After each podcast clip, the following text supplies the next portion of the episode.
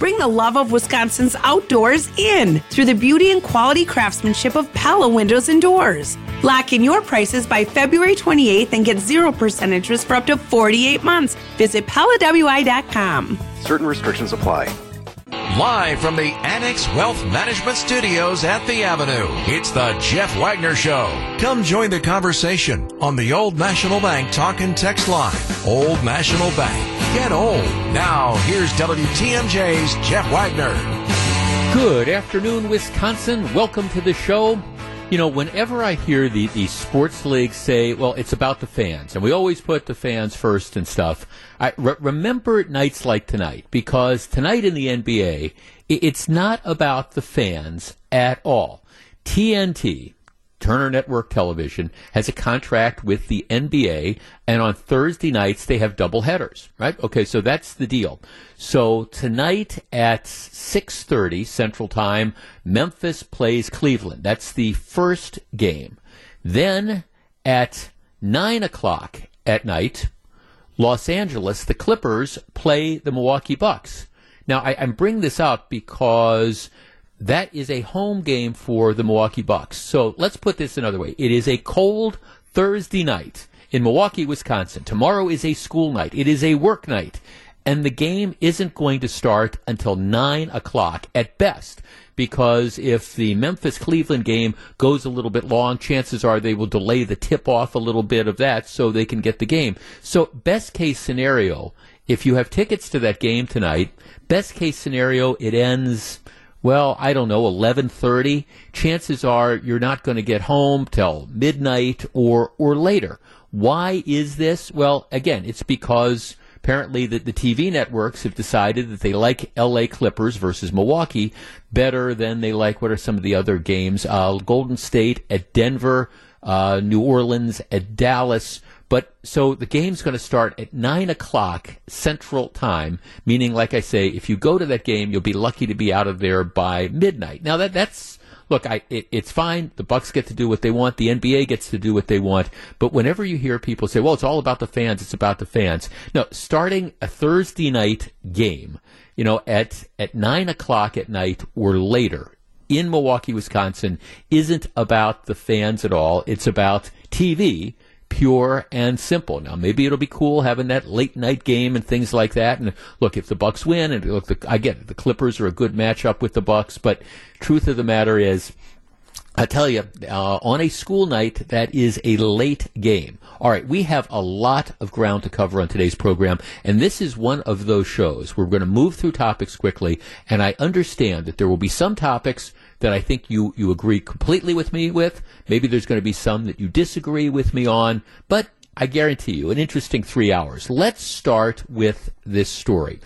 There is a lot of conversation about how people need to be accepting of individuals who are transgender. And there's a lot of different conversations. The, the Supreme Court is going to be taking up a case involving bathrooms. The the whole concept of you know do uh, can schools have rules that say that you know you have to use a, a bathroom based on what your your biology is, and they'll be deciding that. A couple appeals courts over the years have said no that, that the schools can accommodate anybody, and so if a girl wants to use, uh, if a biological girl who identifies as a boy wants to use the boys' bathroom, that's okay, and vice versa. Supreme Court is going to be taking a look at that coming up. There's other issues as well, but this is a story that kind of goes to the heart of it. Um, there's a small town in Ohio, and the local YMCA apparently has a patron who identifies as a female. Person's name is Darren Glynns. Goes by the name of Rachel. So biologically a male identifies as a female. Okay? Got me so far. This individual has not undergone any transgender surgery. So, in other words, biological male identifies as a female, has all the male body parts and the person, the individual, well, Rachel, has been using the female locker room at the YMCA. All right. A number of patrons have complained because apparently they are in the locker room and it's, a couple adult women, but it's also a couple adult women who have been in there with their daughters, teenage daughters and younger. And they say at the end of the bench, there's a man, you know, because, all right, Rachel is changing clothes and Rachel has all the male body parts. So they have complained. They start complaining to the YMCA. They, they go to the front desk and a, a woman yells, "Hey!" She says, "Hey, um, I don't know if you know what's going on in there, but there's a naked man who's walking around in the locker room." And apparently, the people at the desk say, "No, this is actually a woman, and you shouldn't be disturbed by this." At which point in time, the patron says, "It's not a woman." It's a man, and how dare you tell me what I should be disturbed by or or not? Now the story gets it, it kind of gets more aggravated because there's now a question about whether or not the male Rachel, the biological male who identifies as woman, is going to be charged with indecent exposure or not. I, I don't want to go down that route. I, I don't want to go down that route. I want to talk about the the approach that the people at the desk have essentially saying, look, um, you know, this is this is your problem. You shouldn't be disturbed by the fact that there is a person who's walking around the women's locker room in front of your children that has all the male trappings on them. Our number is 855 616 1620. That is the Old National Bank talk and text line. Now, again, see, to me, I, I, what I find to be interesting about this story is that this isn't about you know, should you be accepting about the fact that you know people are transgender or not, or that people identify as males or females. This is something different to their birth sex. That that that's that's one question. But to me, the other question is when somebody who hasn't undergone that those procedures and who, for all intents and purposes, is physically a male. If if the ladies in the locker room with their children, if they want to complain, do they have a legitimate right to complain? The YMCA says, "Hey, this you know you shouldn't be disturbed by this." Um, you know, under no circumstance will we investigate an individual's birth identity and then assign individuals to locker rooms. So in other words, they're saying, you know, any, anybody can identify wherever they want, and if you don't like the fact that there is a biological male wandering around the locker room in front of your children, it's your problem.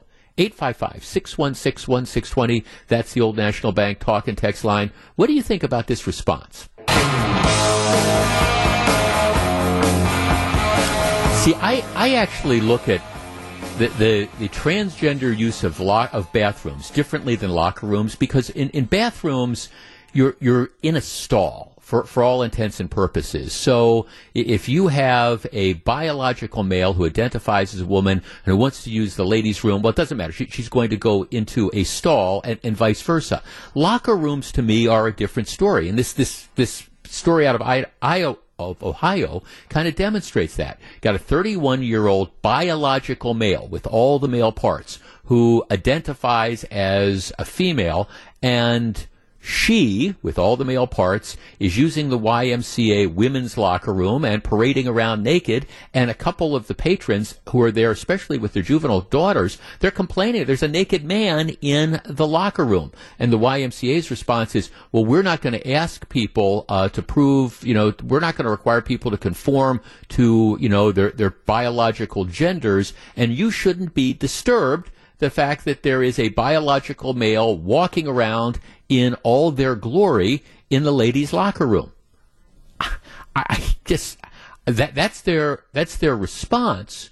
I just don't know that that's a good response to tell the people that hey, it's your problem that there is somebody who, for at least outward appearances, looks like a guy who's prancing around naked in the ladies' locker room. 855-616-1620. Let's start with Mary Jo in Waukesha. Mary Jo, you're on WTMJ. Mary Jo. Good basis, and this is absolutely unbelievable. I don't know where we're going to, but these patrons have every right to complain. I I wouldn't go to that Y or any other Y that promotes this this policy. I think it's dangerous. I think it's absurd that the LGBTQ plus community is is having this happen with them. Um, I, I don't know what to see. I think we're all going to hell in a handbasket. This is ridiculous. well, th- thanks for the call, Mary Jo. I guess see, I I mean, I, I think that it, to me to me it's interesting. I understand the, the, the whole transgender issue. I, I, I get it. At the same time, I think it's interesting that people who don't buy into this completely are, are, being labeled as the ones that are, you know, transphobic or haters or whatever without recognizing that there are some balancing acts. Now, one of our texters said, well, you know, Ys have a, a family, most Y Ys have like a family changing room. Well, why doesn't, if they don't like the fact that Rachel, with boy parts is in the women's locker room, why don't they just use the, the family changing area? And, and my response was, well, well, why wouldn't you have Rachel use the family changing area? You know, why wouldn't we do it that way? Um, if, if Rachel doesn't feel comfortable changing in the men's locker room, even though you know she has male genitalia, um, why why not why not use that that that that in between stage but the idea that if anybody is offended by this or is upset with this, because I mean, chance. Look, here, here, here's the deal. I mean, if you've got a six and eight year old or an eight or ten year old daughter, I don't know if they've seen male genitalia or not, but I suspect they probably don't expect it to see it in a locker room and to tell them or the mothers that, hey, this is your problem is, I, I think, a peculiar response. Now, the Y gets to do that, by the way and I'm taking no position on the, the way the reason the story is in the news is there's a push to charge Rachel with indecent exposure, and I, I, take no position on that one way or the other. But I mean, the Y has a right to do that. I'm just if if the people and the patrons said, "Look, this is just unacceptable to us, and we're going to cancel our Y membership," I, I think they would be well within their rights to do that. Let's talk to Christine in Greenfield. Christine, you're on WTMJ. Hi, Jeff. Hi, Christine. Um, hi, hi, Jeff. How are you? I am well, thank you. Um, what do you think about this whole thing? Well, first of all, I want to say I enjoy your show every day. I try to listen to it when I can. Um, second of all, I think that the I think the person who identifies with whatever they identify with, whether it be sex, an object, or a species, need they need to go into the according bathroom or locker room according to their body parts. I think mm-hmm. that the Y is just so afraid that the LGBTQ community is going to come after them, and before you know it, you've got people picketing outside. And I think that the majority should not have to suffer for the minority. Well, okay, let, let me let me you, you know, you use use the word suffer. I guess the, the question would be, and we had a story like this in Milwaukee not, a couple of years ago. Time time flies, where you had a biological male who was who claimed that that claimed that they identified as a female, and they were going into like women's locker, the women's locker room, and they were sitting in, in the sauna naked, and and people were complaining about that, and the discussion was, hey, you know, you're in the women's locker room, you walk into the sauna, and there is a naked male might identify as a female, but there's a naked male there. Why should you care? I guess that would be the that that was what the question was that was posed. Why is it a big deal that you walk into the ladies' locker room with your kids and there's somebody that's got male genitalia that's prancing around the locker room naked? I think because it's not up to the public to educate our children, shall I say, on mm-hmm. body parts or what have you. I still I think that whatever somebody identifies as, they no matter what they identify as, they should go into the according restroom according to their body parts. End of story. Yeah. Thanks for the call, Christine. I appreciate it. Like I, I say, I, well, no, and I, I mean that's I no, and I, I guess I, I see, part of this, and, and one of the things that really caught my attention about the story was that the fact that the the Y in this case just just didn't didn't get it. Well, we, we would never. I mean, their statement was, well, we would never ask. One, under no circumstance will we investigate an individual's birth identity and then assign individuals to locker rooms. To which I'm saying, what? I mean, so in other words, it's just I a just, free fall. I think people are worried about lawsuits and people picketing, and you know, people pick up these stories and they run with this. And I think the business is just afraid to stand their ground. Yeah, thanks for the call, Christine. I, I, do appreciate you joining us, and thanks so much for listening. I, I and, and, it's difficult to have this conversation without, oh, you're you're you're, you're transphobic, you hate transgender people. No, it, it it's not that, but it's if you don't buy into this, and if you uh, again are raising children or whatever, or I mean this idea that hey, you, you know, 25 year old lady, 40 year old lady, whatever, if you're in a locker room and there's somebody next to you who, for all appearances, is a naked man, I mean, that it's somehow your problem with this. Now, it's a whole different story if you've gone through the, the transgender, you know, the, the, the physical changes and something like that. That's a whole story. And again, I, I think it's it's a much more complicated issue when it comes to bathrooms because in, in the situation with bathrooms, you're, you're not following people into stalls, so you, you don't know with certainty. But this is this is different. The locker room situation is different. The saunas situation is is different. And I, I think at some point in time, while I think it is important to respect those people who are going through transitions and that small percentage of people who fit into the transgender community. At the same time, doesn't does, don't other people have rights as well? And to me, again, apart from the, the, whole question of you know indecent exposure charges and things like that, which to me go to the heart of, to me, the, the key element is okay, was the person really a transgender person, or were they just trying to use that as an excuse to get into the women's locker room? And I don't know any of those facts, and I, that's that's that's a whole different question. I just thought this is interesting that the Y apparently has taken the position that it's your problem if you are in the ladies' locker room and there is somebody who is biologically a male there, how dare you complain? I think my reaction to that circumstance would be, okay, that's when I turn in my membership and find some other health club. As you might expect, that last topic really kind of lit up our, our text line. Jeff, I'm a liberal and this is wrong. Well, to me, th- th- this, this isn't a liberal or a conservative thing, and it's, it's not even, to me, it's not even a tolerance question. It's a, in the category of can't we get along? I mean, I, I understand there's a small percentage of the population who has the, the transgender, who is uh, is you know, boys, men born in a female's body or, or, vice versa. And I think you need to be tolerant of that. I, I, get it. But that doesn't mean that we don't recognize that there's not differences between men and women, boys and girls, and things are appropriate. And, and to me, the easy answer is if you're, you're at a Y and you've got that family changing area, okay, that's that's where if you're if you've got the male genitalia and you're uncomfortable being in the male locker room, okay, that's the place for you and vice versa, not not walking around naked in the ladies' locker room, even though you might identify as a woman, that the chances are a lot of the other people that are there aren't going to recognize that you identify as a woman and all they're going to see is the male genitalia and that's going to make them uncomfortable and don't they have rights as well just asking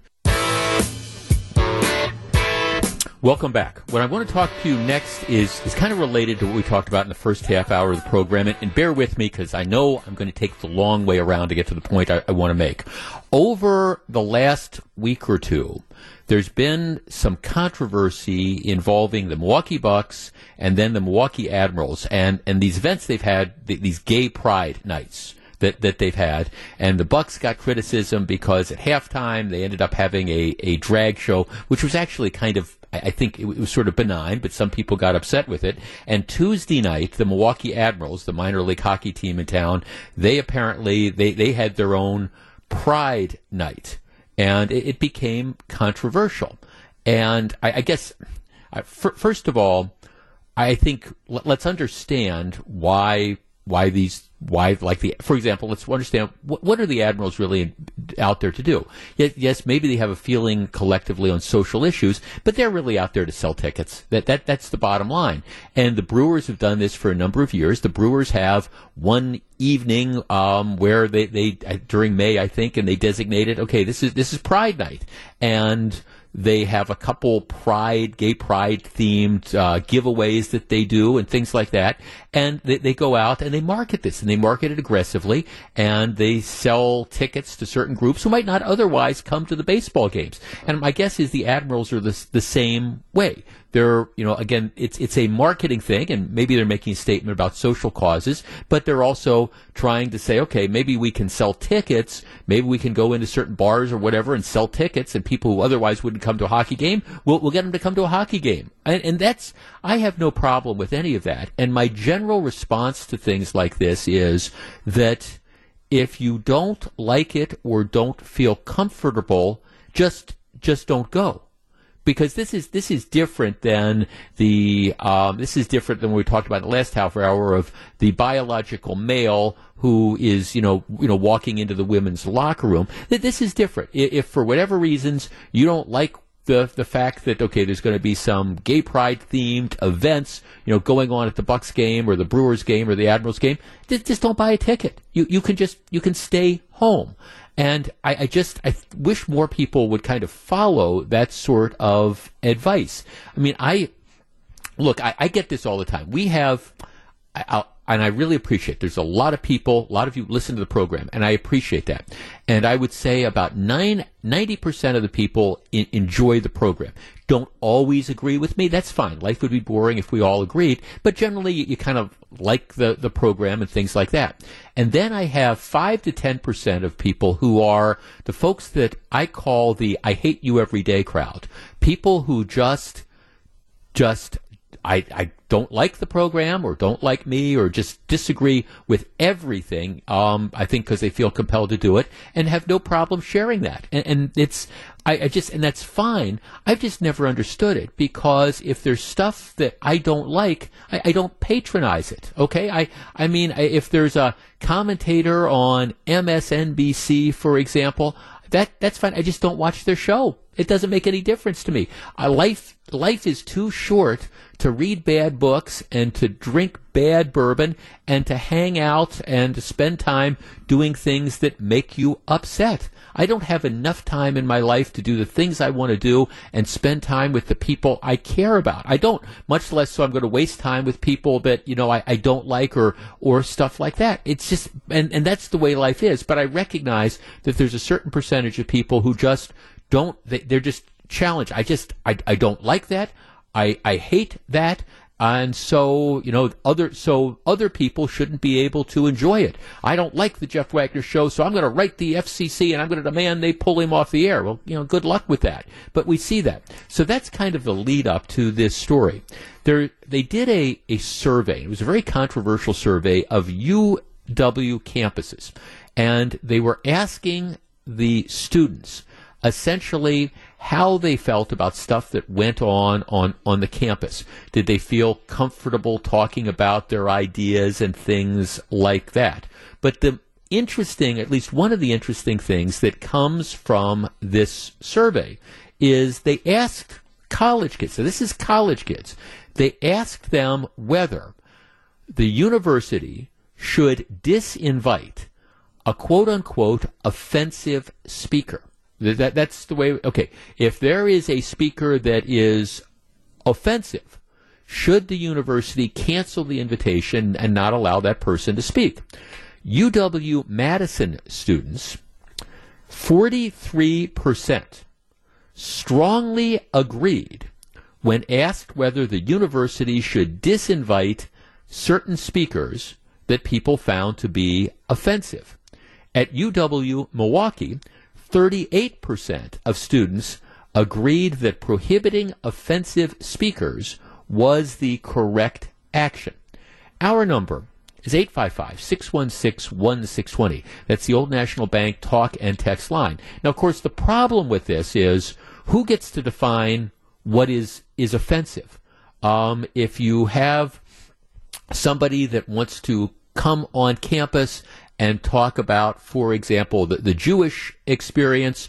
Could you have, um, you know, um, Arab groups say, no, no, no, this, this is offensive. We don't think Israel should exist. Or, or vice versa. Flip it around. Now, the way this plays out a lot of times on college campuses is it's, it's the, it's, it's used as a way to shut down conservative thought. You have this conservative who's going to come on and, I don't know, have a conversation about anything from climate change to abortion to same-sex marriage or, or whatever.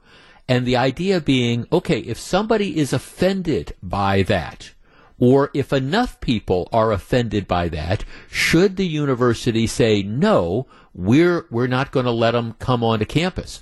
And I guess that's the question, but also, it's amazing to me that, that 43% of UW Madison students strongly agreed that the university should not allow speakers who are quote unquote offensive. 855 616 1620. That's the Old National Bank talk and text line. All right. What, what about that concept? I mean, is it, have we gotten to this point, whether it's on college campuses or other places, where if there's speech out there that someone finds to be offensive or that a certain group of people find to be offensive, should we just then cancel that speech? 855 616 1620. Um, okay, so here's the way that this plays out in, in the real world, and, and that's where it, it gets a little bit scary. So l- let's say let's say you have a speaker who wants to challenge the conventional groupthink. Okay, let let's say you, you have a, a, speaker who wants to argue that they believe abortion is wrong, just for, for the sake of argument. So because you have a, a, loud vocal group, maybe even a majority, who feel that no, abortion is, is, okay. And how dare you come up with a contrary sort of opinion? Does that mean that that person who feels that abortion is wrong shouldn't have, have a right to express that, to speak that way, and that in this case, like a university, should disinvite somebody who wants to make that argument because a, a, certain other group that might be in a majority or might be in a minority, whatever, they're the ones that are they're offended by it, so it gets canceled. What what does that say for the state of the country? I mean, look, if we, we we've seen this debate play out during um, the the recent you know thing about COVID and vaccinations and all sorts of stuff. So let's say let's say you have a speaker that wants to come on and wants to question the COVID vaccinations. I, am not an anti-vax guy, but the, the idea that, well, you know, we, we don't agree with that, so we, we shouldn't even allow that speaker to be, be heard. Well, is that's I think that's I think that that's scary. And again, this happens more now with the left trying to shut down the right. It used to be the opposite way around where when you had the whole start of the free speech movement in the 60s it was no, we don't we don't want the people coming and talking about ending the war and and, and we don't we don't want to have that. We want to just have peace reign. So now it's kind of flipped. To me, it's like, look, if you've got a speaker who's controversial and you don't agree with their message, stay home don't go. It's real easy. 855 616 1620. Let's start with John in Brookfield. John, you're on WTMJ. Hey, Jeff. Love the show. Thanks for taking the call. Thank you for calling.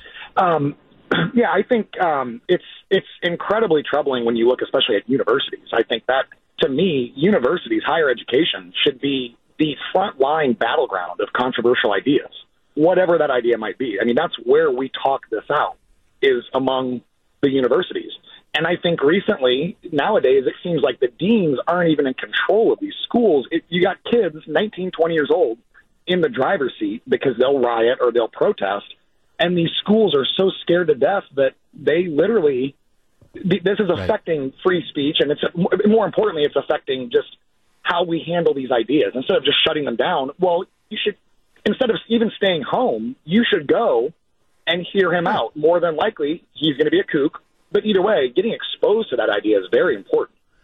Well, well, right, and and again, and if you're so very offended by the, the concept that somebody would somebody would take a contrary position to yours on abortion, I'm just pulling that out as an example. That you just you, you don't feel you feel threatened and triggered by even being in the audience or hearing that. Then then then you stay home if you can't handle it. That that's okay. Stay home and you know do do whatever else that you're going to do on a cold Thursday night. But but this idea that sure. because somebody might thanks a lot for the call. I really appreciate it, John. I mean this idea that somebody somewhere might be offended by this idea, and that's what I thought was interesting about the, this question. They say you disinvite offensive speakers. Well, who gets to define who is an offensive speaker? And and go back to I'll, I'll, use the example of the Middle East.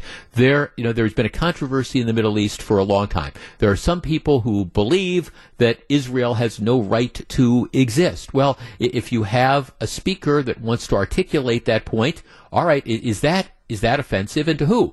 On the other hand, if you have a speaker who's very, very pro-Israel and views, you know, Israel as attacked, being attacked by the rest of the, the world and particularly by some people that you might define as extremists, do they have a right to express it? And my answer is yes, that they have a right to express it. You have every right, for example, on this program, we have debates on a regular basis. I know that there is a huge disagreement in this country over what our involvement in the Ukraine should be. Because I, I, I hear from you. You know, there's some people who think that we've got to stop Russia right now and, you know, we should stop, you know, pussyfooting around and we should send in the F-16 fighter jets and we should do everything we can to stop Putin. There are other people who believe very, very strongly that, hey, we have no part in this. You know, this could be Afghanistan, this could be Vietnam all over again. It is not our interest. Well, okay, uh, is is are you offended by the opposite views? No. These are discussions that you have to be able to have. Mike in Illinois. Mike, you're on WTMJ. Good afternoon, Jeff. How are you? I'm good. What do you think? Both you and the previous caller hit the nail on the head, or head on the nail. Um, it's, it's so hip- hypocritical of universities, especially, um, and you ask the state I don't know what it says about the state of our country, but the state of our educational system, it's just no opposing view. And like you said, in the 60s, it was flipped. The right would not want the left to speak, but they still did speak, and they found a way to speak. And hopefully the right is still finding a way to speak. When I was in school, I do remember I went to Indiana University. There'd be opposing views. Even in the student newspaper, there were opposing views. Now, if I was at school right now, if someone was going to speak on critical race theory, I would. I'm offended by their tenets. But I would not say, oh, they can't speak. I would welcome it. But I also would welcome someone, you know, speaking out against it, which I don't think would be allowed in universities. No, I, Mike. No, th- thanks for calling. No, I think that that's a that's a great point. It, it's it's how do you define this? And uh, again, I just if if there is something that you find and an individual individual finds, you know, so so offensive that, that is out there that you feel that you know you, you don't even want to be part of it, well then again stay home. And people are having all sorts of examples. Look, th- th- there is a kook fringe that is out there on certain issues. There are Holocaust deniers. I, I I get it. Somebody was saying, you know, would you would you have a Holocaust denier? Would you allow them to speak? And I, I guess my, my question would be, okay, well, what what's the context of this? But but yeah, would I allow somebody to speak? Yes. Would I then apply perhaps um, like the, the reality test there and say, okay, well here's here's the other side of this story, and we're going to have other people that are out there. And see, that's what I've always thought about with with ideas. Rather than trying to cancel ideas, you simply confront those ideas with other ideas, and and not all ideas are equally valid. That that's just the the that's the whole that's the reality. Not everything is, you know, this argument has merit, that argument has merit. Some arguments, well, arguments, uh, some have less, uh, have less reliability, some are less valid than others. That's just the reality. But this idea that we're going to uniformly decide what concepts we are going to cancel and not allow people to speak, that to me is a very, very dangerous thing. And I guess the reason I really talk about it is you got 43% of the people at UW Madison, supposedly this, this, liberal institution, who are strongly agreeing that yes, the university should disinvite speakers if the speakers are going to be offensive. Well, uh, again, where is there's no objective standard as to what is offensive and what isn't, but 43% of the college kids are saying, yeah, let's cancel them. Where is that coming from? Well, it's the end of the road for the crazy train.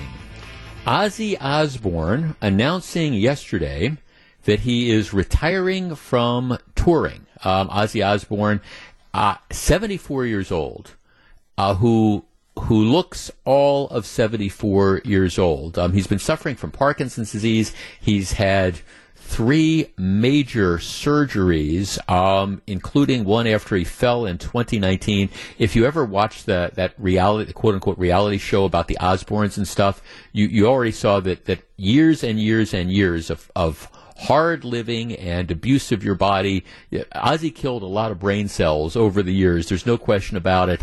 And now, if you look at him, he, he, they say he's 74. I, I, I saw the film clips of him like walking with a cane and stuff. He looks he looks like he's 95, but he's he's he's about as old a looking 74 as you can imagine. And he's finally announced that he just can't go back out on the concert tour anymore. Just he says his voice is fine uh, but his body just can't take it. So if you were holding on to Ozzy Osbourne tickets hoping that he was going to make some sort of recovery he's saying no that that's it. And I think the the real mystery again is 74 years old. How, how did he make it that long? But Ozzy Osbourne, he's still alive, he's still around, but he's not touring anymore. So cash in those tickets, get your money back. Live from the Annex Wealth Management Studios at the Avenue, it's the Jeff Wagner Show.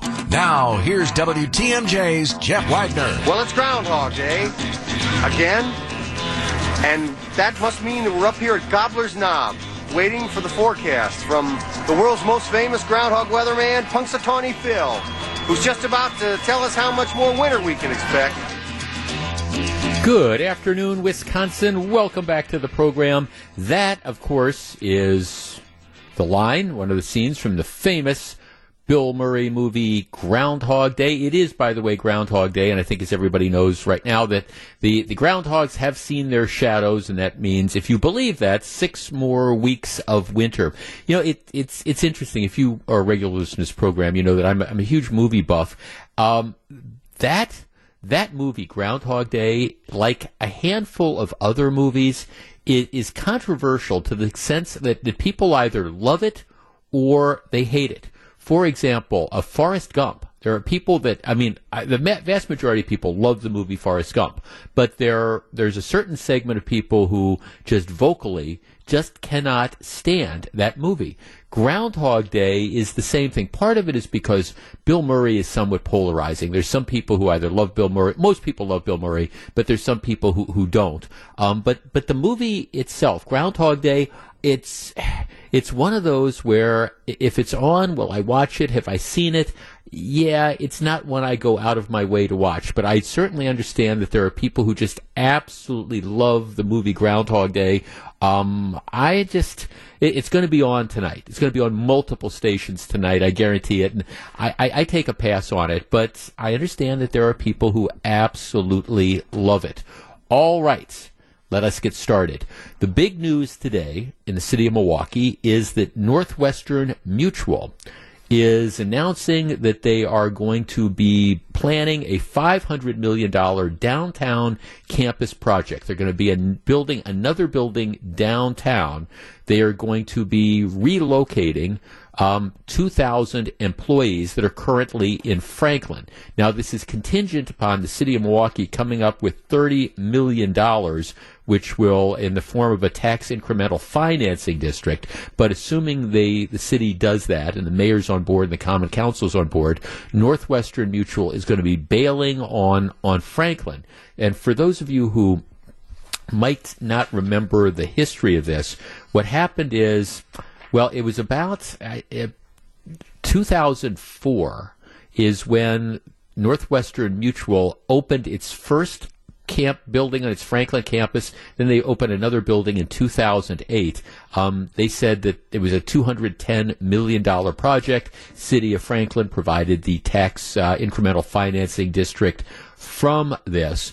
And back when they announced this, 2004 or so, they anticipated that they were going to buy enough land to meet their growth for the next 10 to 20 years.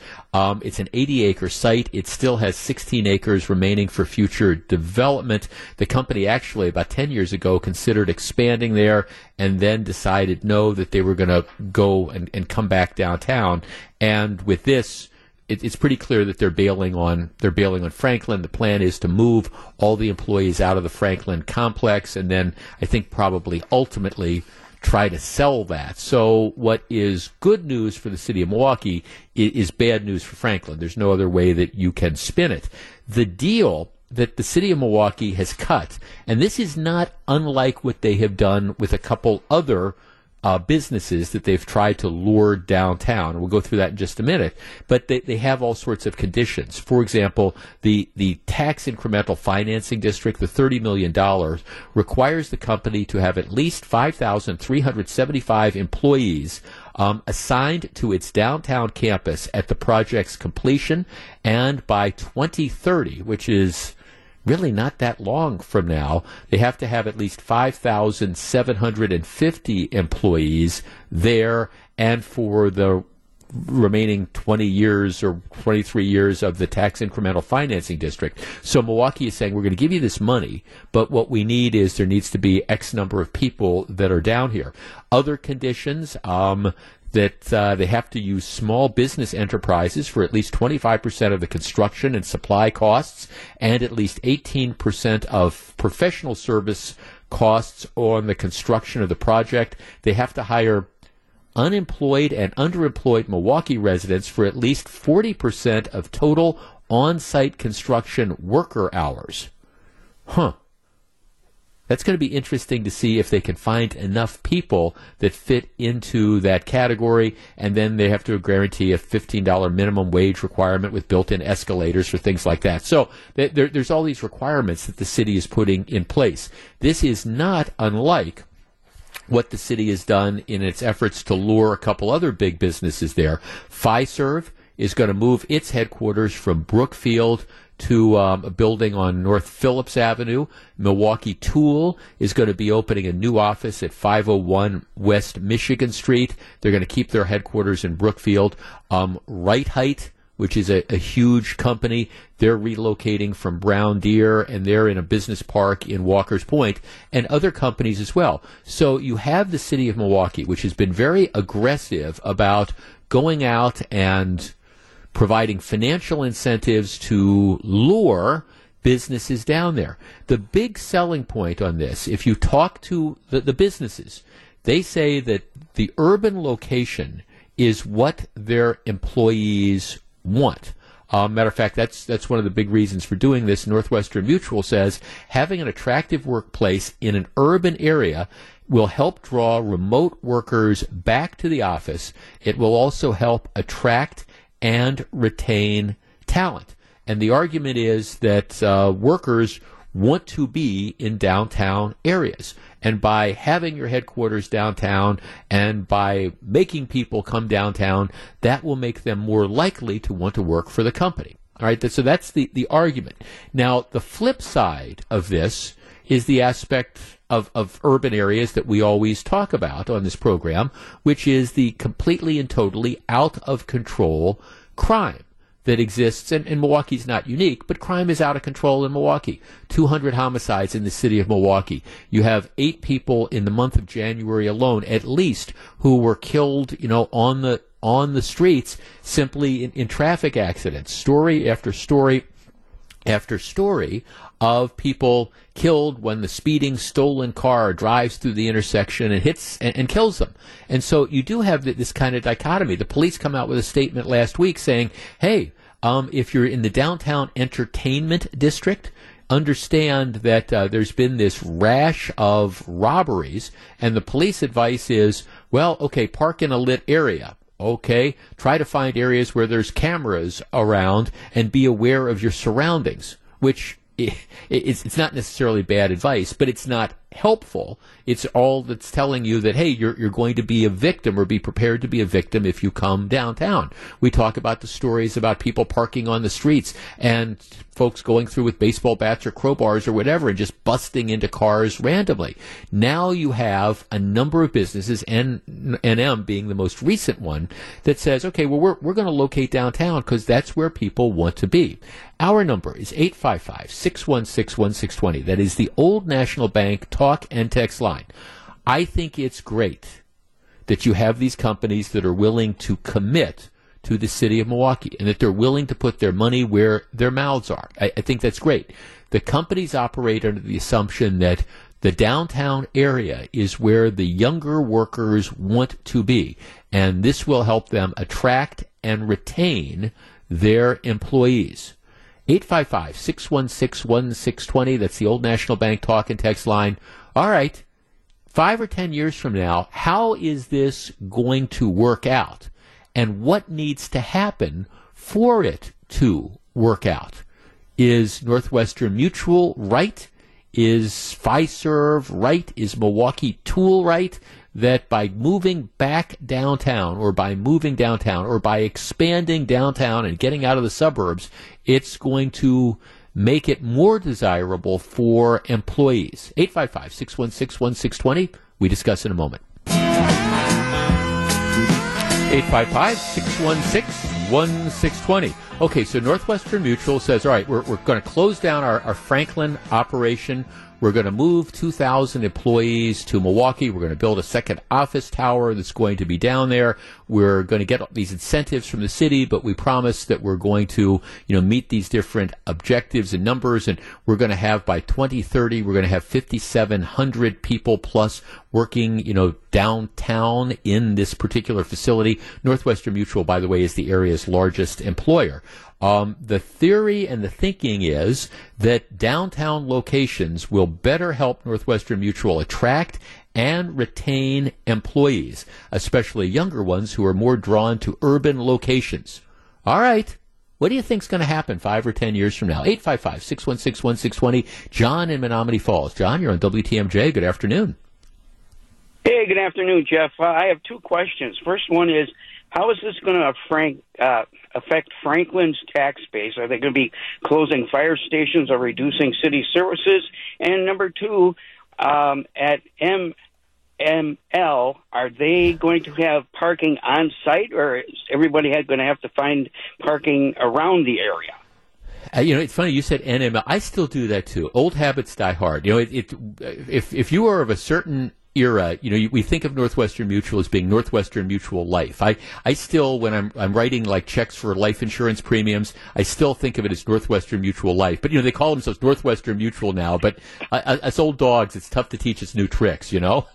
I, uh, yeah, uh, thanks for the call, John. I mean, to answer your question, um, parking, I, am I'm, I'm sure it's going to be on-site parking. I, I mean, I, I think that's, that's I would be shocked if it's not. I haven't taken a chance to look at the designs, but I I know a couple of these other companies that have relocated, and and I know that's that's a big deal. It, it's parking. I mean, for for example, I mean our offices are, are, downtown the avenue, and there's there's an attached parking garage, and there's lots of security that goes along with it. And I, I and whenever you know when I park down there, I I I I've never felt unsafe, but I'm I know I know what the security is where I park, and like I say, I know a couple of these other big companies that have done the relocations. That was one of the big things that you need to have secured parking um, because nothing's the last thing you need is to have I don't know, vandals running through your parking garage or your parking lot, busting windows and stealing cars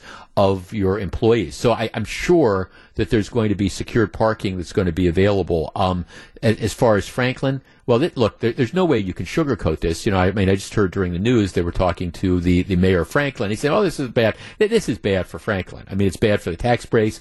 You, you've got these these buildings that were in a kind of a semi-residential area, and, and now they're going to be sitting vacant. Northwestern Mutual is going to try to sell them or whatever. I, I don't know how lucky they're going to be with that. But no, short term, this is not good for Franklin. Will it work out? 855 616 1620. Jim in Hales Corners. Jim, you're on WTMJ. Good afternoon. Hey, Jeff. My wife works for Northwestern Mutual. Uh, she works downtown, even though we live out in the burbs. And uh, quite frankly, um, I do have concerns about her safety. Um, she uh, is now in the company parking structure, which is not all that big, so they'll right. have to add on.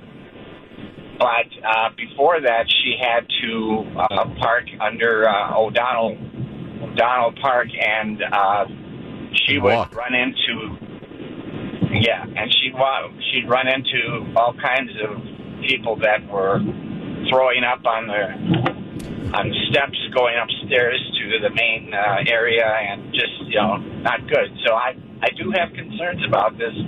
Luckily, she's uh, retiring in two years, so. Yeah. Well, interesting. Th- thanks for call. I, I, I see. I, I will be curious. Um, because the, the thinking and the argument is that, that downtown campuses are what people want, particularly what younger people want. They, they want to be there. And I, I understand that, but first of all, it does go hand in hand. I mean, look, here, here's the reality.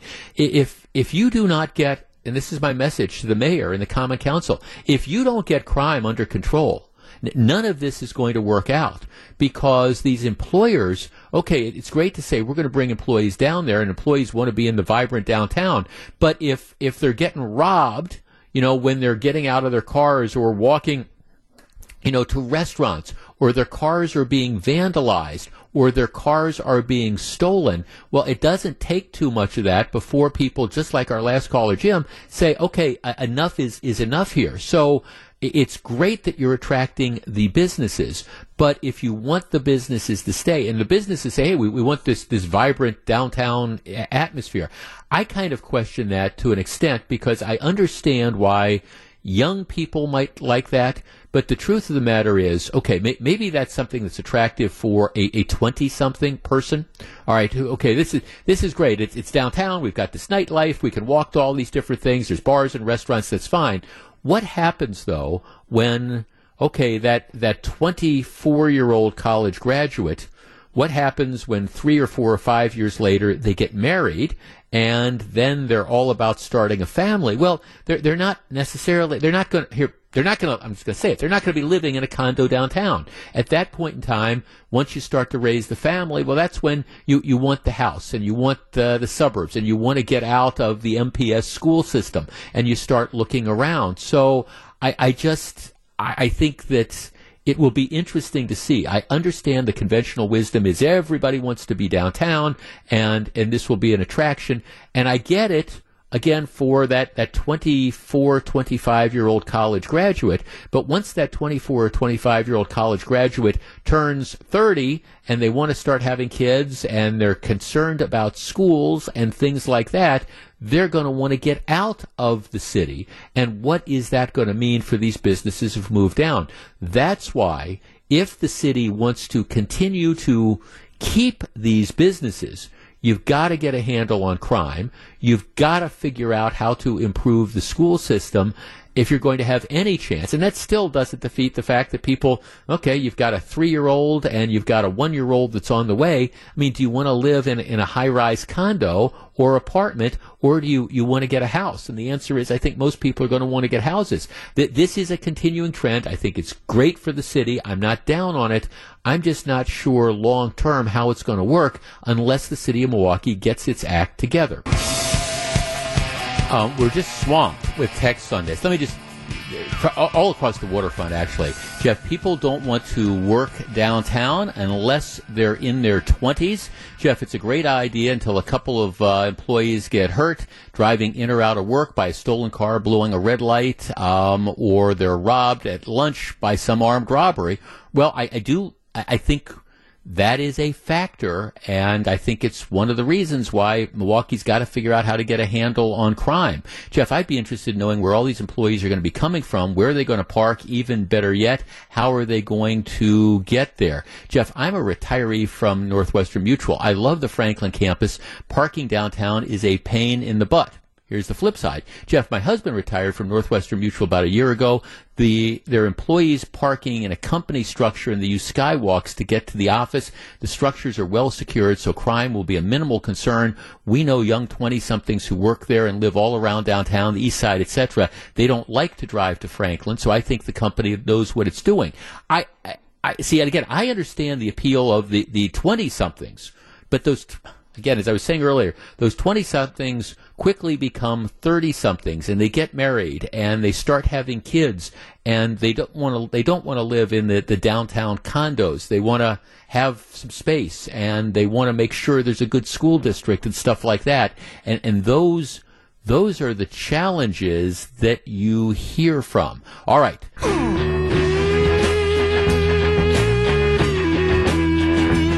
Hey, if you follow me on Twitter, it's at Jeff Wagner 620. I have new another posting up there. As long as we were talking about crime in Milwaukee, the, the, story that we have spent a lot of time talking about over the course of the last couple days, and it's one of those that just it, it doesn't get much worse. This is the story Friday night. Um, woman with her cousin, I think, and a quote unquote friend um, are in a car and also in the car is the woman's one year old, 13 month old son who is strapped into a car seat, but the car seat's not secured to the, the vehicle. So what happens is it's like 11 o'clock at night. They pull up in front of the woman's house. She and her cousin run into the house for a minute, leaving the friend and the baby in, in the car. The, ba- the woman, 31 year old woman, who, by the way, does not have a driver's license and has never had a driver's license, steals the car. She takes off with the car while the other two are in the house, drives about two miles, and then apparently crosses over the, the center line and smashes head on into a minivan coming the other way. Interestingly, the minivan occupants all get out and run. So I, while they haven't said this, my, my thinking is the minivan was stolen. So here you have a stolen car that now collides with a, a stolen minivan. Well, it's not funny because what happens is that the one year old is killed the, the one year old is dead in the crash because even though in the car seat, the car seat's not secured, and so the car seat goes flying. The woman who is the 31 year old, who's the driver of the vehicle, she, um, is, like I say, has never had a driver's license, and there's so much that's wrong with this. I, if if you want to see a picture of her, uh, you know who does something like this, you can follow me on Twitter. It's at Jeff Wagner 620. But but here here was my real take on this. Why aren't people taking to the streets and protesting the senseless deaths that occur day after day due to irresponsible people stealing cars and driving without licenses? I mean, it seems that there are groups that will take to the streets on a moment's notice to protest just about everything else. And yet, in the city of Milwaukee, eight people killed in car crashes in January alone at, at least where where is the outrage? Where is the public pressure? Where are the community groups protesting outside the DA's office, saying, "Hey, the, uh, the, they're outside, you know, the home of John Chisholm, or outside the home of these judges, or outside the mayor"? Where is the community outrage over the carnage that occurs on a daily basis in the streets? And the answer is you, you get crickets. So if you if you want to see my follow up on that, you can follow me on Twitter. It's at Jeff Wagner six twenty. Okay, so here's the deal. Um, as we have talked about in the past, um, University of Wisconsin system has they have um, universities and they have colleges. There are 13 colleges. These are, are two year two year programs, and they're attached to the various universities which are across the, the state for example, um, let's see, uh, UWM, for example, uh, UW Waukesha and UW Washington County are um, a- attached to UW Milwaukee. UW Green Bay has UW Marinette, which is a two-year program, UW Manitowoc, and UW Sheboygan. So that, that's that's how that's how it works. But these are two-year programs. Now, some of these two-year colleges are successful and some aren't. UW Richland Center, and Richland Center is in the southwest corner of the state. It's attached, it's a two year program, it's attached to UW Platteville. Right, so that's how this works. Last, well, this year, the enrollment at UW Richland was, take a guess, Take just just think think of a number in your mind. Okay. Well, to give you an idea, in 2014, so 9 years ago, enrollment at the Richland campus was 567 students, which, which I would argue is crazy small, right? But now it was 567 in 2014. It is now dropped to just 60 students 60 students, which is the lowest of all campuses in the system. And UW Baraboo Sauk County, which is also attached to UW Platteville, that only has 179. So anyhow, what's happened is the regents have made the decision that they are going to close the UW Richland facility because there's almost nobody that, that's going to this. And that the students that are there, there's going to be another year, but then, you know, they're, they're not going to take anybody else and, and it's going to close. And it appears that UW Baraboo might be on the chopping block as well because, again, they're, they're down to 179. Well, there is a huge, a huge you know, hue and cry uh, about this. And obviously, the people in Richland Center, they don't want to see it close because it's going to cost them money. The people, you know, in UW Baraboo, Sauk County, they don't want to see that close. But the problem is there's nobody attending these schools. And there's a lot of finger pointing, well, it didn't, doesn't get enough support from Platteville or UW system or general. Our number, 855-616-1620, which is the old National Bank talk and text line. Look, if they don't, I, I guess I just think this is kind of simple and straightforward. If you have facilities that, no, in this case, schools, that no one is attending, or almost no one is attending, it makes no sense at all to continue to keep the doors open. And I understand that that might sound harsh, and I understand that it might be an inconvenience, but at the same time, if this were the private sector, if this were the real world and you had you were a restaurant owner for example and you had three restaurants spread out through Waukesha County for the sake of argument and you had two of those restaurants that were doing really really well and you had one that nobody was going to for whatever reason well what would you do well, it's easy. You would close the restaurant that nobody is going to. So if you've got 60 people who are now at this two-year university, UW Richland, how can you continue to keep the doors open? And if you only have 170 at UW Baraboo, Sauk County, how can you continue to keep the doors open? Might that inconvenience some students a little bit? Yes, it, it might. I understand that. They just have to make other plans. 855-616-1620.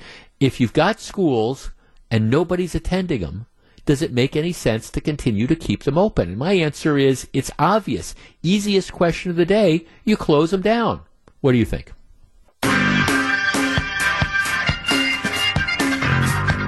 So glad to have you with us. Um, story uh, from a couple days ago Richland County considering suing the UW system to try to force the taxpayers to keep the UW Richland campus open. UW Richland is one, one of the satellite you know, two year colleges, uh, the attendance ha- has dramatically dropped. It was never huge 500, 600 kids in 2014. It's now down to 60. I mean, it's down to 60. So the UW Board of Regents is looking at this and saying, we, we can't justify the, the costs of keeping a university, a college, that is a college open if it only has 60 people and there's no great ideas that are out there to boost its attendance. And now this has become controversial. To me, easiest question of the day, if, if nobody's going, you can't keep the doors open, can you? Let's start with Brad in Madison. Brad, you're on WTMJ. Hi. I, Hi.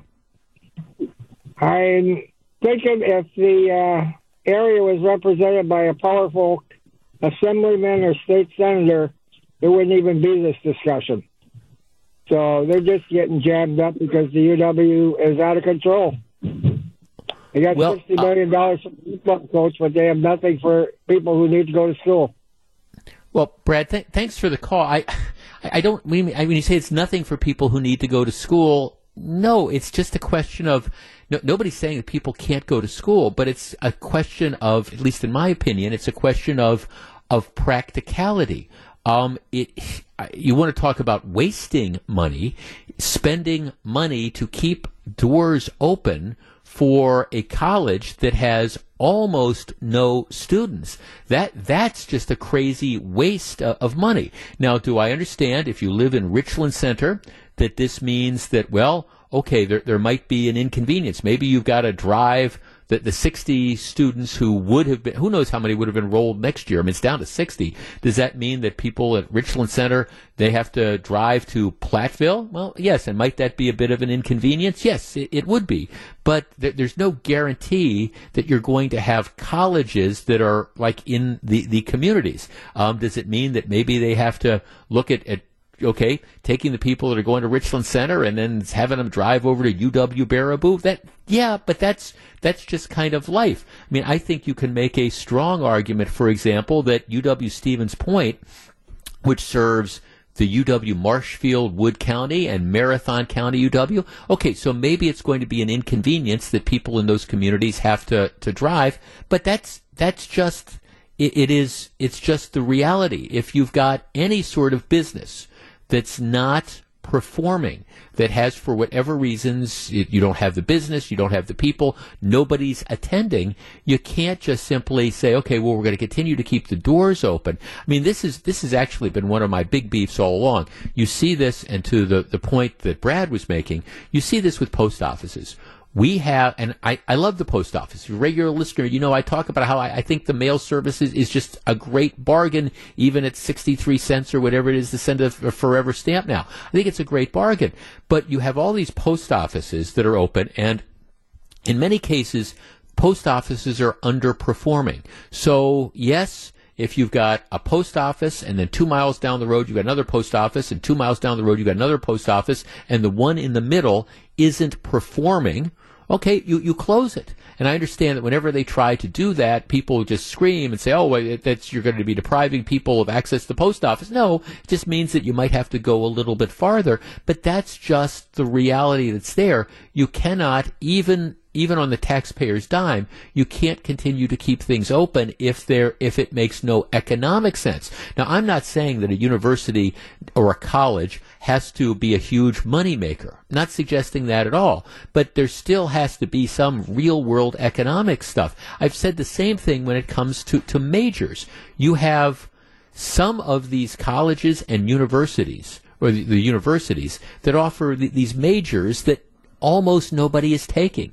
And so the question becomes if if nobody is enrolling in the program, or for all intents and purposes, very few people are enrolling in the program, why does it make sense to continue to offer that program so we okay give a handful of people who might want I'm not even going to name a major because then people get upset with me. What do you mean saying that major? But you know, a major that almost nobody is going into Latin Okay, nobody's taking Latin anymore, so you've got five people that want to major in Latin. Okay, do we have to have a, a program that gets a degree in, in Latin when you've got more people that want to go into business? And, and the answer is at some point in time, there's got to be some economic sense that's made. And for everybody that's upset about them closing Richland Center, okay, now's not the time to whine about it. The time to whine about it was years ago when people stopped going. The time for people in Richland Center to have been complaining about this is as you saw enrollment declining, that's when you needed to make a, a big move to try to get more kids to enroll to keep the enrollment up.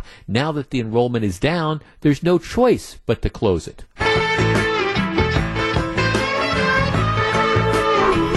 Okay, get ready for the next big story. Remember the all the controversy involving Taylor Swift. Taylor Swift announces that she's doing the, uh, a concert series and Ticketmaster just gets completely blown away by the demand for the, these tickets, and they get millions of requests, and they can't fill them. Everybody's upset. Well, it might happen again. Beyonce is going on tour. As a matter of fact, some of the um, some of the concert dates the ability to buy tickets are, are, rolling out. I think it's today where they're starting. Ticketmaster has tried to learn from the Taylor Swift mistake. Instead of putting all the tickets to all the concerts out on sale at once, what they're going to do is they're going to have rolling release dates. So I think, for example, I think today it's, it's Chicago and Las Vegas. Don't don't quote me on that. But before you can you can get in the queue to buy tickets, First of all, you have to register through Ticketmaster. You have to be a verified user. Then you have to get in line. And then if there's more demand uh, than there are tickets, what they're going to do is they're going to assign a lottery. So they're they're trying to eliminate or reduce the number of ticket brokers that get in. They're trying to reduce the number of bots that can get in and just take up space. I don't know if they're going to succeed or not, but the bottom line is if you want to see Beyonce in concert, yeah, you better be number one, prepared to be patient. Number two, you better be prepared to spend a whole lot of money. And number three, better be lucky. We'll see if this works. It sure didn't work with Taylor Swift. Live from the Annex Wealth Management Studios at the Avenue, it's the Jeff Wagner Show. Now, here's WTMJ's Jeff Wagner. Good afternoon, Wisconsin. Welcome back to the program. Let's lighten it up this hour of the program. A lot of heavy stuff talking about in the first couple hours.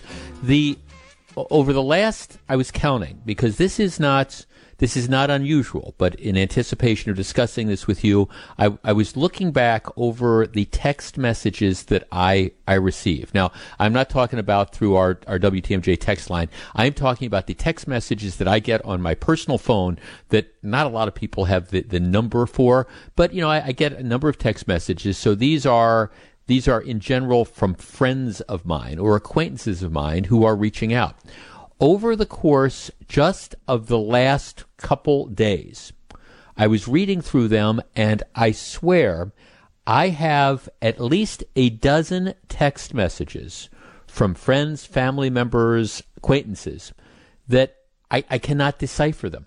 You know, they, they come in, you know, your phone buzzes, hey, you've got a text message. I, I look it up and, and I have no clue. I have no clue what it is that they are saying to me because it, it's just the, the words make no sense. It's kind of like word salad. There's no punctuation or whatever. I'm like, I have no idea. And so my standard response is, I have no idea what you are trying to say.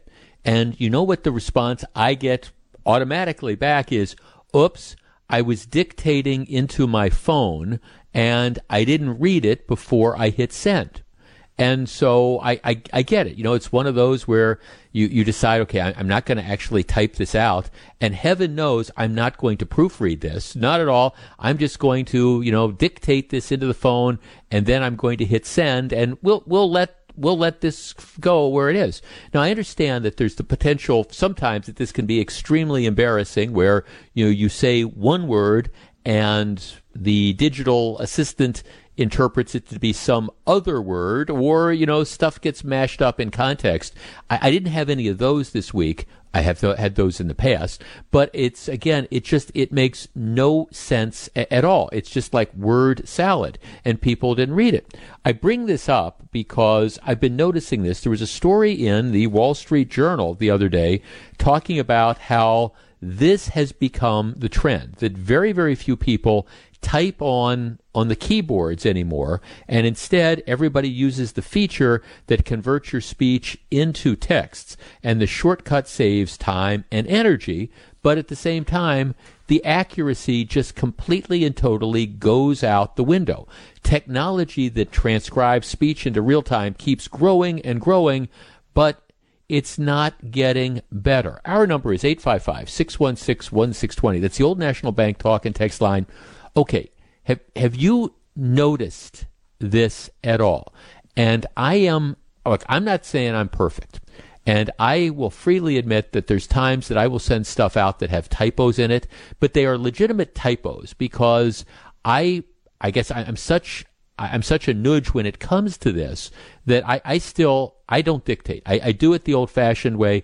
I don't have any texts that are so important that I have to send them, you know, without being able to pull this up the screen and, and type out the messages quickly because I know what happens. And I guess I don't want to be the one that sends this thing that makes absolutely no sense at all. Have you noticed this trend? And how often does it happen to you that you get these texts, you go to read them, and it just it's it's not just a question of proofreading and a spelling error. The word the thing makes absolutely no sense, and you know what's happened. It's because the person dictated it and didn't bother to read it. 855-616-1620. That's the old National Bank talk and text line. Have you been noticing this happening more and more often? some grammar. Now did I stammer? That is Weird Al Yankovic. Okay, here, here's what we're talking about. There was a story in the Wall Street Journal that got me thinking, and I, I, I, I swear, I would say a third of the texts I get from my friends and family members, etc., the texts make absolutely no sense, and I know why it is. It's because they're they're dictating them. They're and and you know they end up turning into word salad. And I swear, what one ever out of every three texts, my response is, I have no idea what it is that you are trying to say. And then I always get the response, Oh, sorry, I was I was dictating it and I didn't proofread it. It's it's a minor inconvenience, but at the same time I don't know. You, it can be very embarrassing. because a lot of times what happens when this you do this is sometimes it just makes no sense, but sometimes Siri or Alexa or whatever your Android phone system is or whatever, they hear one word, you say one word, they think it's a different word and they put that different word in and it's it not only is sometimes it makes no sense, sometimes it can be downright embarrassing. Cheryl in New Berlin. Cheryl, you're on WTMJ. Good afternoon. Oh, good afternoon, Jeff. I enjoy your show. Have to say Thank that. Well, listen to it Thank as much as I can. Um, yes, I agree with you, and I have just a quick funny story to tell you to share with you and, and the listeners. I was I live near a baseball diamond, and my um, girlfriend's granddaughter was going to be playing a game over there, and I said to my friend, "I'm just going to walk over and I'll meet you at the baseball diamond." And she said, "Great." So on my way over, I typed, I dictated, "Watch for me. I will be wearing my pink Packer hat." and the message came out as watch for me. I will be wearing my big pecker head. So we had a good we had a good laugh on that one. It completely distorted it and i was i had my big pecker head on so. Uh, cheryl thanks for the call. I appreciate It. well that's yeah i mean those are the those are the type of things and you look at it and go oh that that's that's how this is. 855-616-1620 jeff i've noticed that texting that it changes words and can be very embarrassing sometimes. But you know, do you ever watch closed captioning on TV? Half of the time they put in words that don't make any sense as well. Jeff, most definitely. I'm guilty of this. Once I commented to my neighbor how handsome her son had become, and a couple days later I needed him to babysit. And when I said, Hey, can you have your son text me? It came across, Can you have your son sex me? I never looked at it before I sent it. I was mortified. Needless to say, my neighbor's response was quite shocking. Um, there you go. Um, Jeff, I am dictating this text to you right now. Well, sometimes it works. Jeff, my wife dictates all her texts. I sometimes think she spends more time proofreading and correcting them than I do typing with my clumsy thumbs. Um, my wife is getting better. She's, um, she's another one that because See, to me, and this is one of the difference. I don't feel that this need to respond to texts the the second they come in. I, I, I just don't. I think you know things things will wait. So my wife is not like that. She likes to get the stuff off her plate. So frequently, like we'll be in the car or something, I'll be driving, and I'll hear her. You know, a text will come in, and she'll feel the need to respond to it right away. Now, if it was me, number one, I wouldn't do it while I was driving, but number two, it would keep. You know, it would wait that, that text, I don't have anything that's so important to respond to people that it, it, it can wait till I get to where I'm going or whatever, and then I'll sit down and write it. But my wife will, will text that out because she wants to get the stuff off her plate right away. I, I have been verbally teasing her about this for quite a while, so I, she doesn't do it quite as much. But um, yeah, it, that it's there. Um, Jeff, I am offender to an offender to your program. Sometimes I have to try to jam in a text before you say change subjects, and I only do it and I don't look at it. yeah, that that's true too. Um, Jeff, I'm sure I've sent you a few, mostly because I'm trying to get into your conversation, possibly because I'm afraid you're going to change the subject. What frustrates me is the spell check on my phone is quick to change a word. I mean to spell exactly as I'm spelling it, although the text says smelling it, when I can't come up with the spelling and I'm typing in the best I can and it's misspelled. Yeah, that happens to me sometimes too. I I type in the word exactly as I mean it, and then spell check changes the word, and then I change it back, and then it changes it again on me. It's like, no, um, this this is it, Jeff. I usually use the microphone, but when you do that, you have to speak slowly and clearly. Jeff, I don't use my I don't use any talk to text apps. However, I work with physicians who dictate their notes. Occasionally, their dictaphones dictate an error that we can see in the medical record. Sometimes these are a bit amusing. This text is hand typed by Heather in West Bend. Um, yes, Jeff, texting changed the word pianist to penis. Very embarrassing. I, I can see that. Yeah, last night we were out and we saw the greatest pianist. Yeah, I can see how that, that text, you, you change those words. It could make a lot of uh, difference. Jeff, I type most. Autocorrect is most of my issue. Um, yeah, that's that's the element that's there too. Jeff, you really don't need to proofread the text if you speak clearly, slowly, and tell the phone where to put punctuation. But most people are probably driving while they are speak testing. You know, it's when I got out of college. I worked before I went to law school. I had I had nine months, and I worked for a time insurance company, which uh, became Assurant. But time insurance at the time, they had a, a building on like Fifth and Wells, and in the department I was in, you would you would dictate. This was before Al Gore invented the internet and stuff, and and you would you would dictate. You had a like a dictaphone, and you would dictate. You'd call into this like central number, and you dictate the the letter, and then somebody in the the, the typing pool would type it, and they they'd bring it to you, you know, and then you'd, you'd end up sending it out. That's how they used to do things.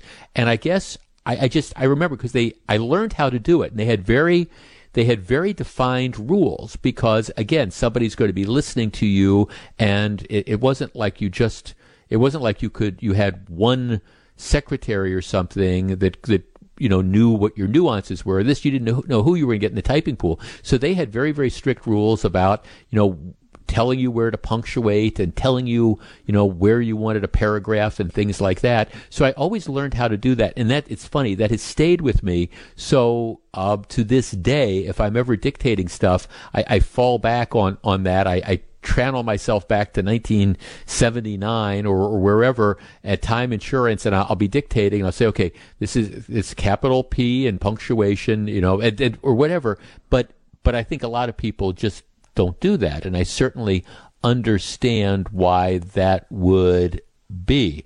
Uh, Jeff, I was waiting for you. I was waiting that you say sex in your texting conversation. Well, you know, I'm sure that there is an element of that. Jeff, voice recognition technology has a long way to go. The worst is closed captioning on TV. Sometimes it's ridiculous. Sometimes it's obscene. I feel so sorry for people who are really have trouble hearing. They have no idea what's going on. This is especially true when they are interviewing athletes. Well, that is the case. I guess the bottom line, though, if you're doing this, and you're sending those embarrassing messages, you are not alone. So you're you're in the same leaky rowboat, but the bottom line is if you want to avoid the problem, maybe what you can do is just just take a minute and and proofread the thing and then you won't have the word pianist confused with the word penis, for example.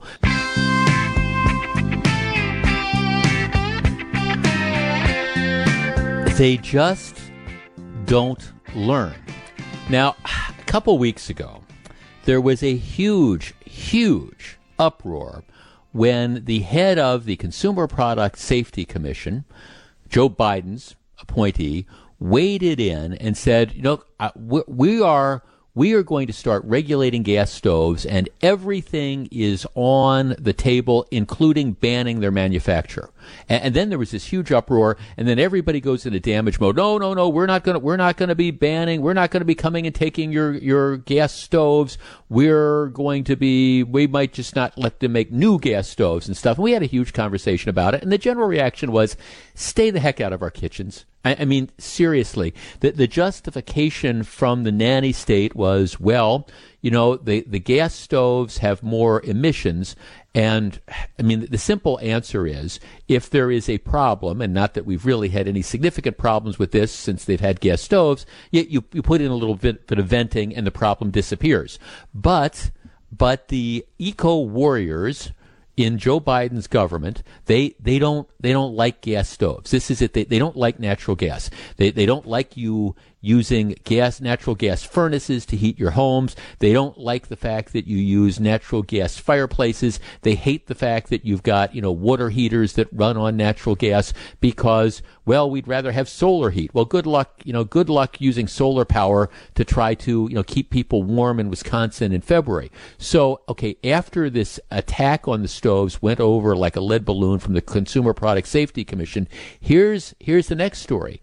Now, apparently, the Energy Department is deciding to weigh in. Biden's Energy Department just issued a proposal yesterday, which, if enacted, would set first of their kind limits on energy consumptions for the stoves. So they would put a limit on the amount of energy that the stove could use. And of course, the fear from people in the industry is this would effectively end the use of many gas stoves. The proposal also sets energy usage, standards for electric cooktops and new standards for both gas and electric ovens. To which my response is, again, Joe Biden, stay, stay out of my kitchen the Energy Department's proposal would reduce energy usage by about 30%, I guess. The proposed standards are based on improved cooking efficiency through the use of design options. And so what they would do is they would essentially say, we're going to use this approach potentially to effectively ban gas appliances. A trade group is looking at the rule, but they say it appears that 95% of the market for gas stoves 95% would not meet the proposed Energy Department standards. And so the idea would be, and see, the department says, we're, we're not proposing bans. We're not proposing a ban on the gas stoves, but we're going to propose standards which the gas stoves can't meet. So we're not banning them, but we're proposing standards that they can't meet. So that just means that you can you can have them, but you have to have them that meet these efficiency goals. And if the efficiency goals can't be met, well, then you're going to have to get rid of them. But we're not banning them. It is government speak. It is the ultimate catch 22. But more importantly, it's none of the government's business. If I want to cook with a gas stove, I should be allowed to cook with a gas stove. If I want to heat my house with a water heater that's powered by natural gas, or if I want a gas powered furnace, natural gas furnace, I should be able to have it. It's none of Joe Biden's business. It's none of the Energy Department's business. It's none of the Consumer Protection Agency's business. But of course, that's not where we are in America in 2023.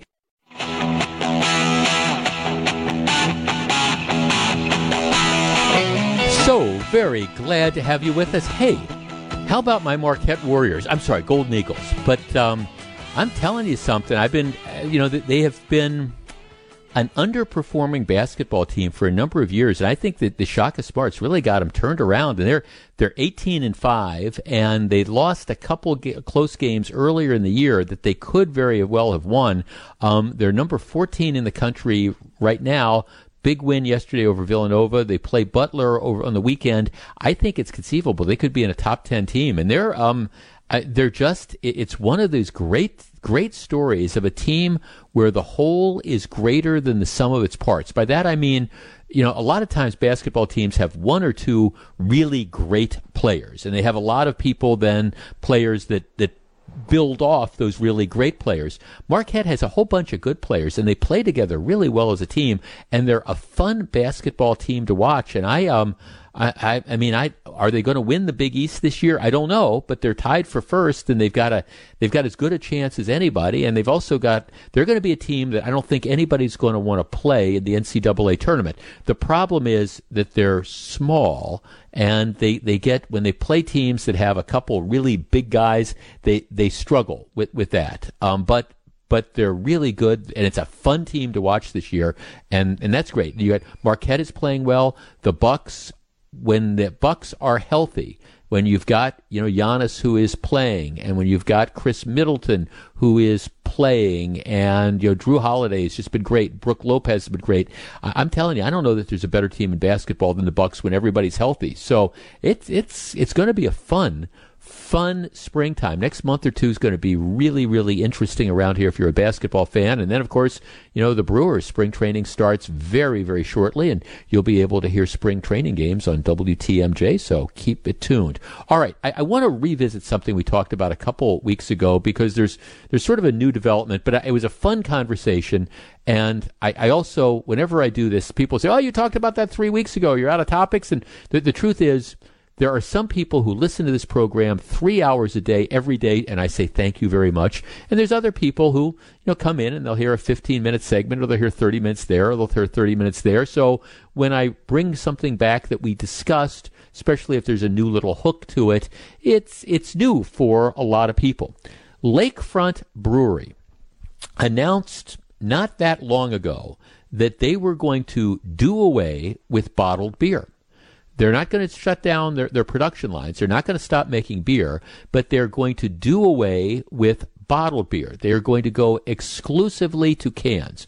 So if you find a bottle of, of lakefront beer, um, if you like beer in bottles, you better snap it up because it, they're, they're going to be gone. They're in the process of transitioning over, and I think the estimate is by, by this spring, they're going to be doing nothing but making beer in cans.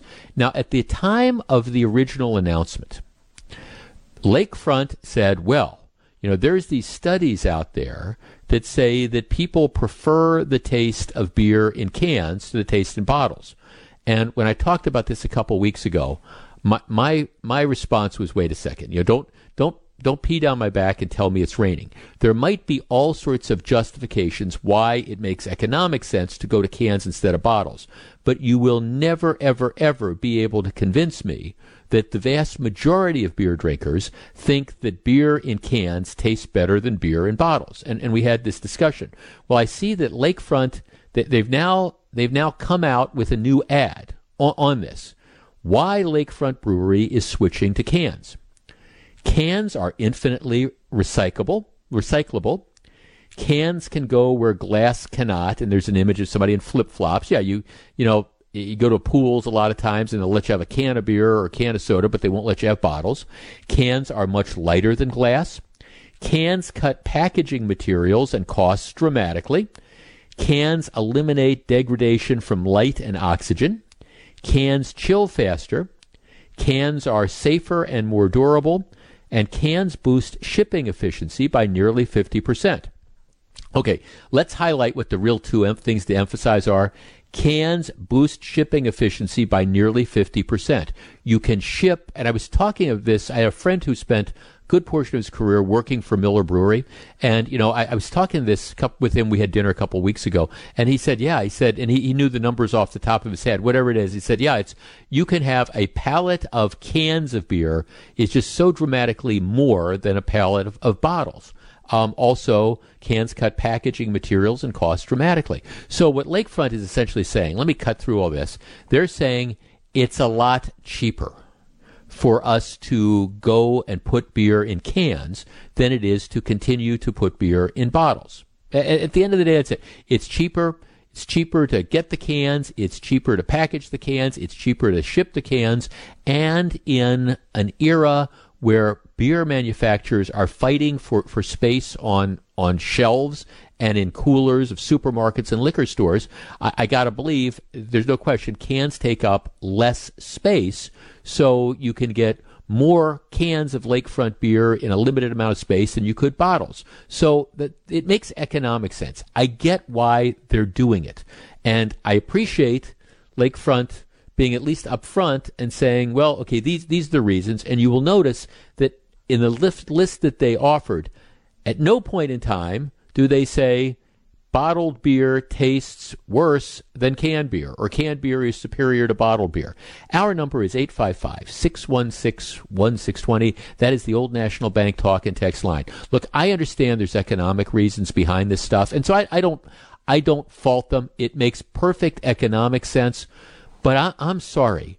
For me, you give me the choice between having a bottle of beer, cold bottle of beer, or a cold can of beer, if you give me those choices, I will always, always take the bottled beer because it just seems to me it tastes better out of the bottle. I understand all these concerns and I understand you can't take the bottles to the pool and I understand the recycling stuff. I get all that. I do. But still, from a taste perspective, I notice a difference and I think bottled beer is much, much better than canned beer. Now, canned beer is better than no beer, but given the choice, I'll always take the bottle. How about you? 855 616 1620. We discuss in a moment. Yeah, this is a hot topic. Hey, Wisconsin, it might be cold out right now, but soon it'll be warming up and you'll need to get your home ready. That's why I'm here for the Wagner Home Improvement Showcase presented by our friends at Great Midwest Bank. This week we're brought to you by the superheroes at Current Electric. To schedule a visit with them, you can call them at 262 786 5885 or go to callcurrent.com. It's the Wagner Home Improvement Showcase on WTMJ. All right, Lakefront made the decision a while back that they're they're going to drop all their glass bottles. Originally, they, they said, well, you know, it's because we find surveys say the taste is better. Nah, now now they're up front. Now the the things that they're putting out says essentially says it's cheaper to put it. It's cheaper to put beer in cans than it is to put it in bottles, uh, which I, I understand. And and look, I'm not saying I never bought cans of beer. If you're going to buy you're going to buy a case of beer, it's a lot easier or a 12 pack. It's a lot easier to, to navigate that 12 pack than it is of cans than it is bottles. I'm still saying that given my druthers, I would rather have bottled beer any day. Tom in Bayside. Tom, you're first. Good afternoon. Hey Jeff. Uh, Hi Tom. Great topic. Uh, so I'm a little I'm a little biased. I work for the world's largest glass bottle manufacturer, and there's a lot of moving parts going on in the industry from the supply side. Uh, one of which, another very large glass bottle manufacturer is also in the can business, and they're moving away from glass and pushing the cans on a lot of these smaller breweries. But okay. personally, I'm with you. I mean, and I think overwhelmingly, I've seen on social media rejection of cans, especially on lakefront. Uh, I, I don't think they're they're listening to the consumer. Yeah, well, I mean, but I mean, I, I do get the, I mean, I, I do get the packaging, and I mean, obviously, it's easier to, it's easier to carry a 12 pack of cans than it is a 12 pack of bottles, and it takes up less store space, and and you can ship more. But but there is a there is a taste difference. I, I definitely notice a taste difference when it comes to beer and bottles. Yeah, and I mean Sprecher did the same thing. And I'm sorry, I'm I'm in the business, but I'm I will not drink bottle or can of beer if I don't have to. Uh, it just tastes so much better. And you're even talking about the Sprecher's premium sodas. Uh, who's going to pay two bucks for a can of soda yeah. when you can get it yeah. in, in a glass bottle? It just doesn't make sense. Yeah. Tom, thanks for the call. I, I appreciate it. Now, don't don't get me wrong. I, I'm I'm not. I, I am not going to that stage to say, well, if, if you if you offer me a beer and it's coming out of a can, I'm not drinking it. That's not that is not what Jeff Wagner is saying here. And uh, I was just I, I, was looking in my little storage closet where we, we have like lots of beers, you know, and it's I've got some bottles, but I've I've got cans as well. It kind of it all sorts of all. It also depends on you know what what was the price. Gee, they had a great special, great great deal on a 12 pack or a case of you know cans of Miller Lite. So yeah, I, I bought it because it was a great deal. Let's talk to Scott in Milwaukee. Scott, you're on WTMJ. Hi, how you doing, Jeff? Hi, hi, Scott. What do you think? Well, I think bottles um, by a long shot. Only because yeah. uh, I agree with you. It's taste. The bottom line is taste, not how it's packaged. It's taste. Yeah, yeah. No, th- thanks for calling. I mean, I, I and I appreciate all the things that they're they're saying, and I understand cans aren't going to break. Glass, you know, you drop the bottle, it's going to break. But it's just it's just taste. Okay, let, let before we go back to phones, let me get a couple texts here because our text line is exploding. Jeff, beer in bottles is better, and I'm willing to pay more for it in glass bottles. Um, Jeff, I'm 65 years old, been drinking beer from cans since 1976. I like bottled beer, but I hate dealing with the bottles. They clink around too much in the recycling bin. Um, Jeff, I drink beer when I play golf. It's easier to sneak in cans. Yep. Jeff, uh, beer in bottles to me is only a little bit better than cans. If I'm in a bar or restaurant, I drink whatever's on tap. Always better than bottles or cans. See, it's funny. In some places, yes. Um, but th- there's other there's other places where I, I order like I'll order a bottle of something. Do you have bottles of whatever uh, Pabst or, or whatever?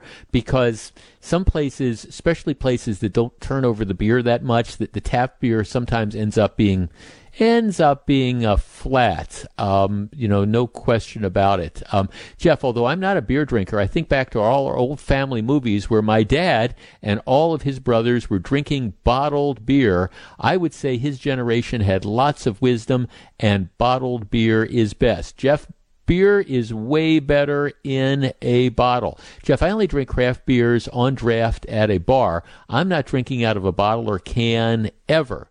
Um, a regular old domestic in certain situations is fine in a bottle or a can. Jeff, pour it into a glass and you'll never know the difference. All I buy is cans. They stay colder in the summer. Well, see, I typically don't have that problem because if if, if it's in the summer and I'm opening up that bottle of beer, I'm it's it's it, it's it's going down my gullet before it has a chance to get too warm. Preach, brother, preach bottled beer is superior. I will not drink out of a can. Okay, so just understand, I'm I'm not taking that step. I mean, I, I love their lakefront IPA, and I'm not saying that I'm not going to drink a lakefront IPA because it's coming out of a can. I'm just saying, all things considered, I like bottles. Um, let's let's get a different perspective. Tom in New Berlin. Tom, you're on WTMJ. Hi, Jeff. How are you? Good. I wanted um, to give you a chance I, for a different perspective. Have, uh, I'm a craft beer lover. I probably have one or two every night with dinner. And anyway, I have bottles of beer and I have cans of beer. And now I believe that the canned beer is colder, and you want cold beer than yeah. the bottle. I'll, I'll try it tonight. Take the temperature, but I, I believe because there, there would be a difference of physics whether glass or metal keeps it colder. And I do yeah, like I, I, mean, and clearly they do. I mean, clearly they stay colder longer in cans. But like I say, I don't. I typically don't have that problem. you know, I, no, I, you know, all right. So the, the other thing, since you're a beer lover, do you keep empty glasses in your fridge for your beer? Uh, I, I have idea. yes right right so they get that so they get that chill on them. Oh yeah, there's no question. Right, hey Tom, thanks for the call. No, no, no, I don't know. No, I don't put ice on it. But I, I appreciate that. No, I mean, I like the matter of fact. I mean, there, there's nothing better in the summer. You go to that bar, and whether it's a whether it's a tap beer or whether it's a can of beer or a bottle beer, they say, "Would you like a chilled glass with it?" There's only one answer you can give, and that answer is yes. So anyhow, interesting kind of discussion. You can talk about at the dinner table, and, and, maybe if you've got if in the refrigerator you've got a bottle and a can, you can do your own blind taste test, and you can conclude for yourself, you know, which one is better. Sorry, you'll never. I appreciate the economics of it. You will never convince me though that canned beer is superior to bottled beer. But like I say, that doesn't mean I'm going to give up drinking canned beer.